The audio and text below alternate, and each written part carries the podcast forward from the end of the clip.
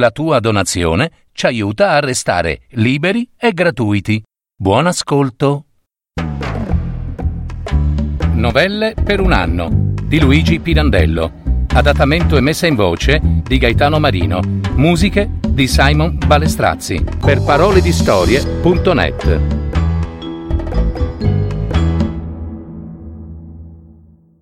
Il treno ha fischiato. Farneticava. Principio di febbre cerebrale. Avevano detto i medici. E lo ripetevano tutti i compagni d'ufficio, che ritornavano a due, a tre, dall'ospizio, ove erano stati a visitarlo. Pareva provassero un gusto particolare a darne annunzio coi termini scientifici appresi or ora dai medici, a qualche collega ritardatario che incontravano per via. Frenesia, frenesia, encefalite, infiammazione della membrana, febbre cerebrale, e volevano sembrare afflitti, ma erano in fondo così contenti anche per quel dovere compiuto, nella pienezza della salute, usciti da quel triste ospizio al gaio azzurro della mattinata invernale. Morrà? Impazzirà? Ma? Morire pare di no. Ma che dice? Che dice? Sempre la stessa cosa. Farnetica. Oh, povero Belluca, poveraccio. E a nessuno passava per il capo che, date le specialissime condizioni in cui quell'infelice viveva da tanti anni, il suo caso poteva anche essere naturalissimo e che tutto ciò che Belluca diceva e che pareva a tutti delirio, sintomo della frenesia, poteva anche essere la spiegazione più semplice di quel suo naturalissimo caso. Veramente, veramente, il fatto che Belluca, la sera avanti, s'era fieramente ribellato al suo capo ufficio e che poi, all'aspra riprensione di questo, per poco non gli si era scagliato addosso, dava un serio argomento alla supposizione che si trattasse d'una vera e propria alienazione mentale. Perché uomo più mansueto e sottomesso, più metodico e paziente di Belluca, non si sarebbe potuto immaginare. Circoscritto, sì, e chi l'aveva definito così? Uno dei suoi compagni d'ufficio. Circoscritto, povero Belluca, entro i limiti angustissimi della sua arida mansione di computista, senz'altra memoria che non fosse di partite aperte, di partite semplici o doppie o di storno e di defalchi e prelevamenti e impostazioni, note, libri mastri, partitari, stracciafogli e via, via, via dicendo, casellario ambulante, o piuttosto vecchio somaro che tirava zitto zitto, sempre d'un passo, sempre per la stessa strada, la carretta, con tanto di paraocchi. Orbene, cento volte questo vecchio somaro era stato frustato, fustigato, senza pietà, così, per ridere, per il gusto di vedere se si riusciva a farlo imbizzarrire un po', ecco, a fargli almeno, almeno drizzare un po' le orecchie, via, così, per gusto, orecchie abbattute, se non a dar segno che volesse levare un piede per sparare qualche calcio. Qualche. Niente. S'era prese le frustate ingiuste e le crudeli punture in santa pace. Sempre. Senza neppure fiatare. Come se gli toccassero. O meglio, come se non le sentisse più. Avvezzo com'era da anni e anni alle continue solenni bastonature della sorte.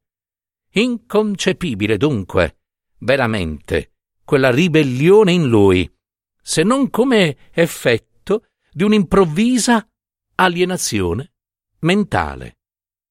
Tanto più che La sera avanti proprio gli toccava la riprensione, proprio aveva il diritto di fargliela il capo ufficio.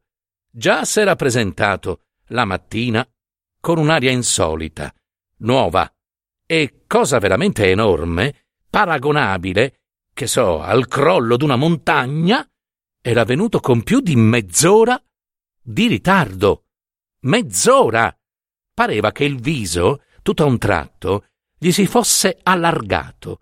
Pareva che i paraocchi gli fossero tutto a un tratto caduti e gli si fosse scoperto, spalancato d'improvviso all'intorno lo spettacolo della vita.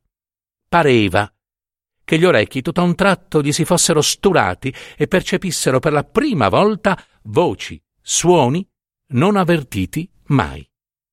Così ilare, d'una ilarità vaga e piena di stordimento, s'era presentato all'ufficio e tutto il giorno non aveva combinato niente. Niente. La sera il capo ufficio, entrando nella stanza di lui, esaminati i registri, le carte. E come mai? Che, che hai combinato tutt'oggi? Belluca lo aveva guardato sorridente, quasi con un'aria di impudenza, aprendo le mani. E che significa? aveva allora esclamato il capo ufficio, accostandoglisi e prendendolo per una spalla e scrollandolo. Oh, ehi, ehi, Belluca! Niente, aveva risposto Belluca, sempre con quel sorriso tra d'impudenza ed imbecillità sulle labbra. Il treno, signor cavaliere, il treno. Il treno? Che treno? Ha fischiato.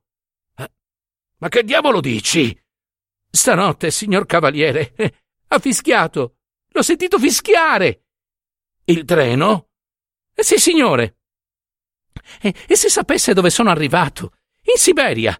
Oppure, oppure, nelle foreste del Congo. Eh, si fa in un attimo, signor cavaliere. Un attimo. Eh, gli altri impiegati alle grida del capo d'ufficio, imbestialito, erano entrati nella stanza e sentendo parlare così Belluca, giù, giù, risate da pazzi. Allora il capo ufficio, che quella sera doveva essere di malumore, urtato da quelle risate, era montato su tutte le furie e aveva malmenato la mansueta vittima di tanti suoi scherzi crudeli. Se non che, questa volta, la vittima, con stupore e quasi con terrore di tutti, s'era ribellata. Aveva inveito, gridando sempre quella stramberia del treno che aveva fischiato e che per Dio ora non più. Ora che egli aveva sentito fischiare il treno, non poteva più, non voleva più essere trattato a quel modo. Lo avevano, a viva forza, preso, imbraccato e trascinato all'ospizio dei matti.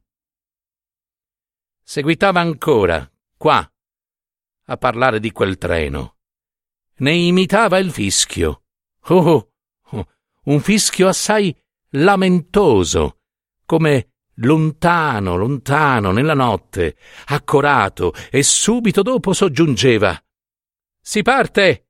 Si parte!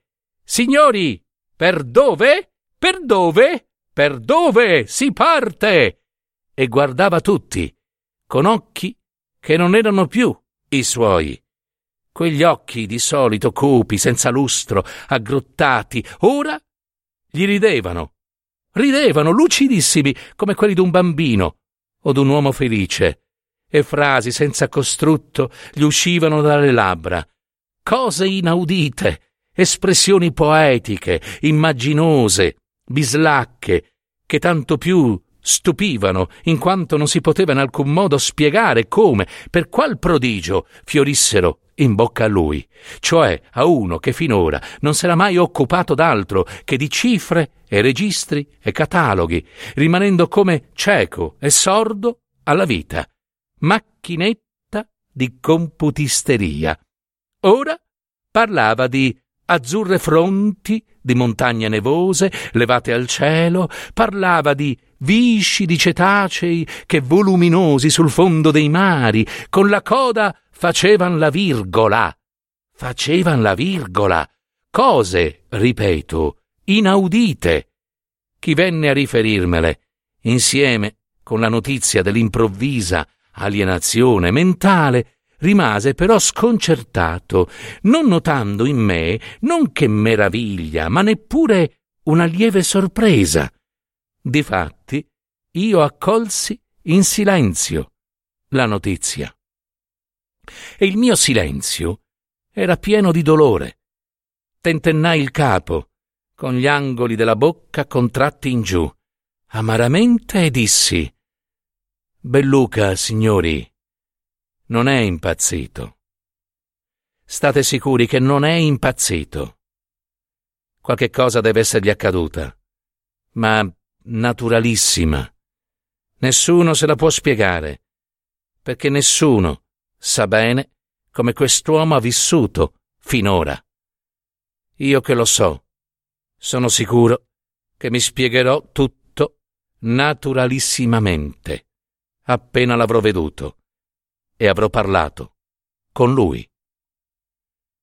Cammin facendo verso l'ospizio, ove il poverino era stato ricoverato, seguitai a riflettere per conto mio.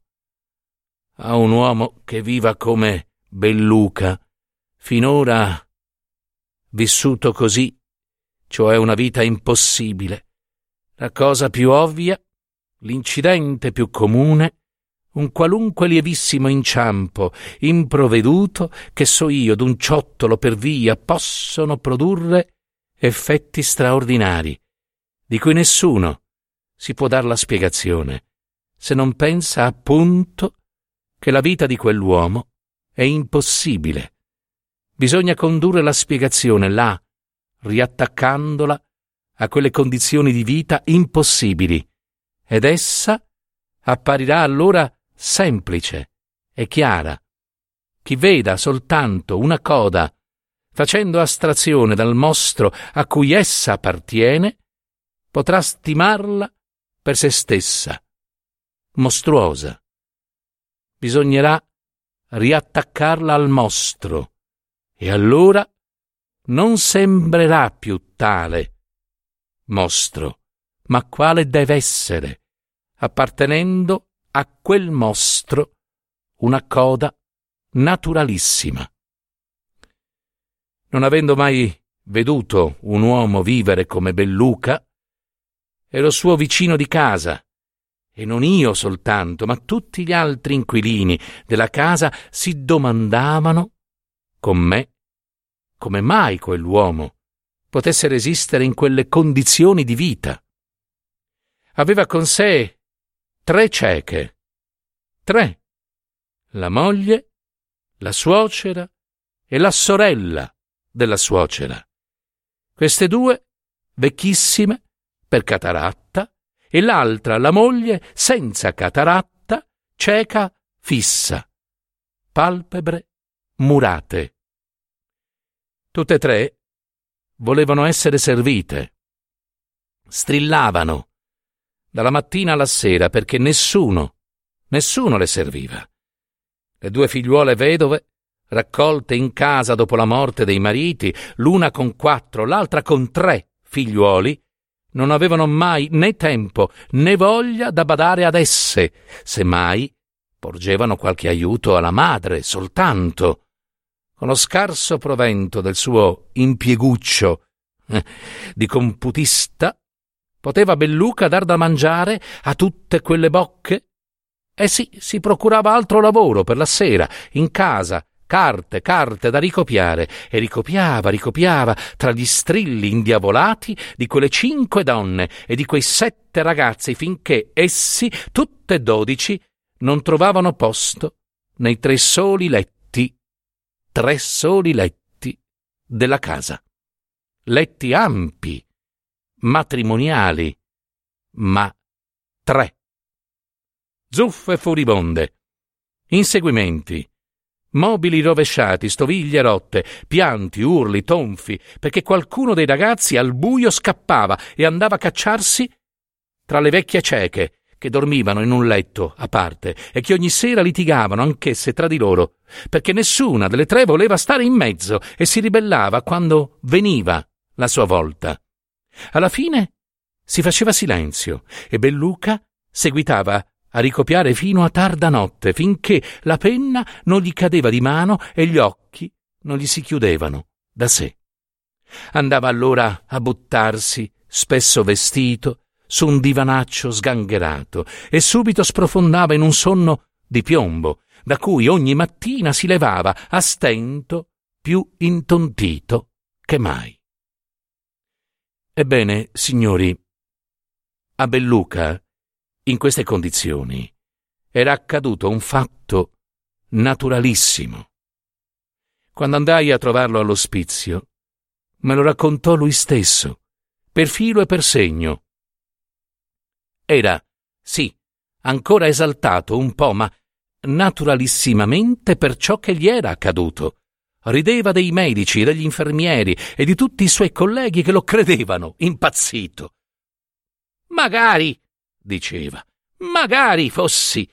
Signori, Belluca s'era dimenticato da tanti e tanti anni, ma proprio dimenticato che il mondo esisteva.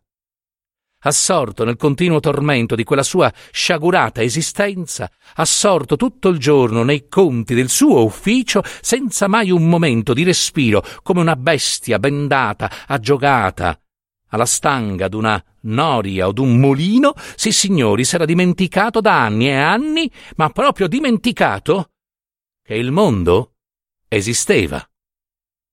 Due sere avanti, buttandosi a dormire stremato su quel divanaccio, forse, per l'eccessiva stanchezza, insolitamente, non gli era riuscito ad addormentarsi subito. Ed improvviso, nel silenzio profondo della notte, aveva sentito, da lontano, fischiare un treno. Fischiare un treno. Gli era parso che gli orecchi, dopo tanti anni, e chissà come, d'improvviso, gli si fossero sturati. Il fischio di quel treno gli aveva squarciato e portato via d'un tratto la miseria di tutte quelle sue orribili angustie e quasi da un sepolcro scoperchiato s'era ritrovato a spaziare anelante nel vuoto arioso del mondo che gli si spalancava, enorme, tutto intorno. S'era tenuto istintivamente alle coperte che ogni sera si buttava addosso ed era corso col pensiero dietro a quel treno che s'allontanava nella notte. C'era! Ah, c'era fuori di quella casa orrenda, fuori di tutti i suoi tormenti, c'era il mondo. Tanto, tanto, tanto mondo lontano a cui quel treno s'avviava. Firenze, Bologna, Torino, Venezia, tante città in cui egli da giovane era stato e che ancora, certo, in quella notte sfavillavano di luci sulla terra. Si sapeva la vita che vi si viveva la vita che un tempo vi aveva vissuto anche lui, e seguitava quella vita, seguitava, aveva sempre seguitato, mentre egli qua, come una bestia bendata, girava la stanga del mulino. Non ci aveva pensato più. Il mondo s'era chiuso per lui, nel tormento della sua casa, nell'arida, ispida angustia della sua computisteria. Ma ora ecco, ecco, gli rientrava, come per travaso violento, nello spirito, l'attimo che scoccava per lui qua, in questa sua prigione, scorreva come un brivido elettrico per tutto il mondo. E lui, con l'immaginazione d'improvviso risvegliata, poteva, ecco, poteva seguirlo per città note e ignote, lande, montagne, foreste, mari. Questo stesso brivido, questo stesso palpito del tempo, c'erano, mentre egli qua viveva questa vita impossibile tanti e tanti milioni d'uomini sparsi su tutta la terra che vivevano diversamente. Ora, nel medesimo attimo che egli qua soffriva, c'erano le montagne solitarie, nevose, che levavano al cielo notturno le azzurre fronti. Sì, sì, le vedeva, le vedeva, le vedeva così. C'erano gli oceani, le foreste. E dunque lui, ora che il mondo gli era rientrato nello spirito, poteva in qualche modo consolarsi. Sì, levandosi ogni tanto dal suo tormento per prendere con l'immaginazione una boccata d'aria nel mondo. E gli bastava. Naturalmente, il primo giorno aveva, aveva ecceduto, e beh, s'era ubriacato. Tutto il mondo, dentro d'un tratto, un cataclisma. A poco a poco si sarebbe ricomposto. Era ancora ebbro della troppa, troppa aria, e lo sentiva. Eh sì, sarebbe andato, appena ricomposto del tutto, a chiedere scusa al capo ufficio e avrebbe ripreso come prima la sua computisteria. Soltanto il capo ufficio ormai non doveva pretendere troppo da lui, come per il passato. Doveva concedergli che di tanto in tanto, tra una partita e l'altra da registrare, egli facesse una capatina. Sì, uh, in Siberia? Oppure, oppure nelle foreste del Congo? Eh? E si fa in un attimo. Signor cavaliere mio, e beh, ora che il treno ha fischiato.